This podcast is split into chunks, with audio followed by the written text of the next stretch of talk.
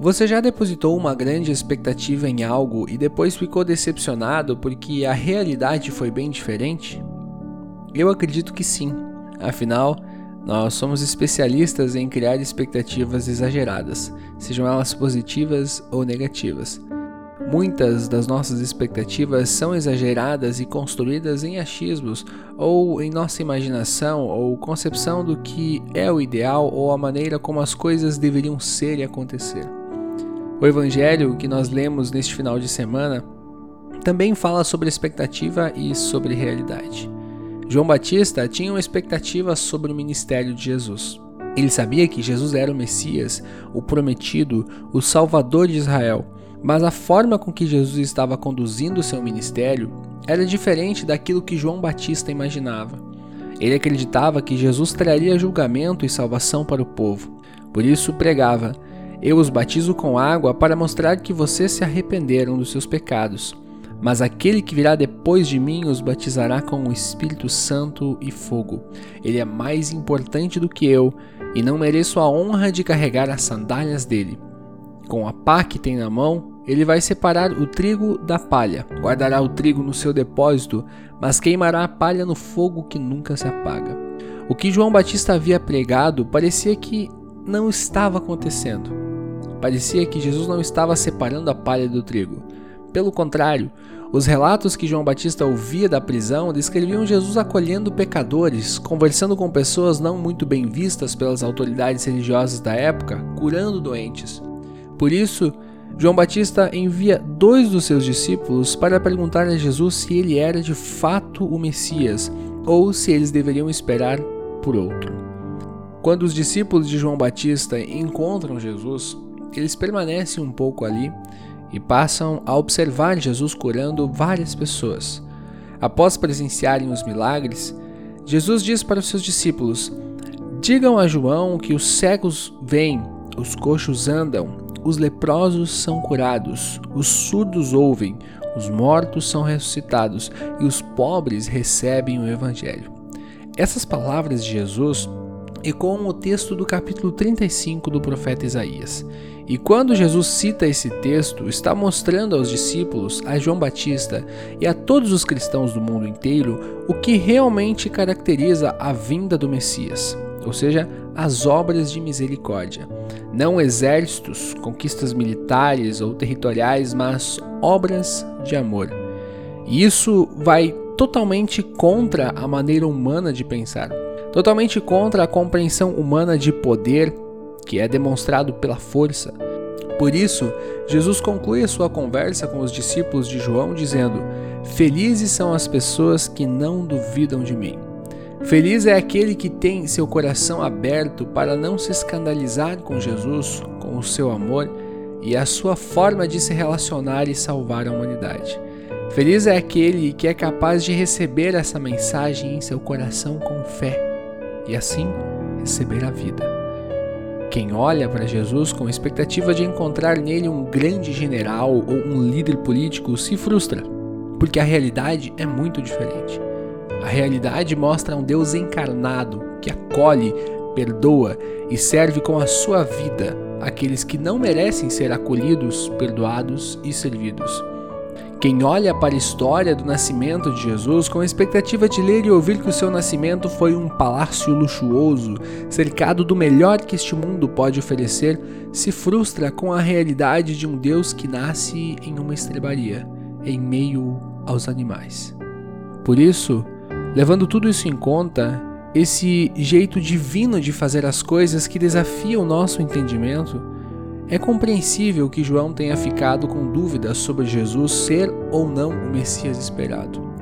Mas este momento de dúvida ou insegurança não tornou João Batista menos importante ou o descredibilizou. A sequência do texto mostra Jesus o descrevendo como o maior de todos os homens que já nasceram, o maior profeta, pois foi ele que preparou a chegada do Salvador. João Batista é o maior de todos pois é o único que viu o Salvador. É o último profeta da antiga aliança. João Batista é alguém muito privilegiado. Mas, apesar de tudo isso, o menor no reino de Deus é maior do que ele. nas palavras de Jesus. E aqui nós nos perguntamos: como assim? Jesus acabou de falar que ele é o maior de todos os homens já nascidos e agora diz que o menor no reino de Deus é maior do que João Batista. O que isso significa? João foi um profeta da antiga aliança, confiou na promessa da vinda do Messias e preparou o seu caminho. Porém, apesar de todos esses privilégios, João não teve o privilégio que eu e você temos hoje. João Batista não viveu bastante neste mundo para ver a completude da obra de Jesus e crer nela. Nós também não vimos com nossos olhos, mas cremos na morte e ressurreição de Jesus. Cremos nisso, pois ao subir aos céus, Jesus enviou o seu Espírito Santo que habita em nosso coração e nos faz crer no Jesus ressurreto. Por tudo isso, todo cristão em sua humildade é maior do que João Batista pois cremos na promessa realizada. João Batista e todo o povo de Deus do Antigo Testamento foram salvos por crerem na promessa da vinda do Salvador. Nós somos salvos por crermos na realidade, na completude dessa promessa. Nós cremos, às vezes duvidamos, é verdade, mas cremos. Recebemos por graça em nosso coração o jeito divino de fazer as coisas que desafia a nossa racionalidade. Porém, muitas pessoas não creem. Muitos não recebem o mesmo conforto que nós recebemos da palavra de Deus. Alguns poderiam dizer que isso é coisa do espírito do nosso tempo, que é algo restrito à contemporaneidade. Mas não é. A palavra de Deus sempre sofreu rejeição. Por isso, aquela pessoa com quem nós convivemos, que faz parte da nossa vida, aquela pessoa que não crê em Deus, que não crê em Jesus e na obra da salvação, não é a primeira, a única ou a última a pensar dessa forma. Jesus falou sobre isso também no evangelho deste final de semana. Muitos fariseus e intérpretes da lei negaram a pregação de João Batista e não foram batizados por ele. Da mesma forma, muitos outros negaram a pregação de Jesus.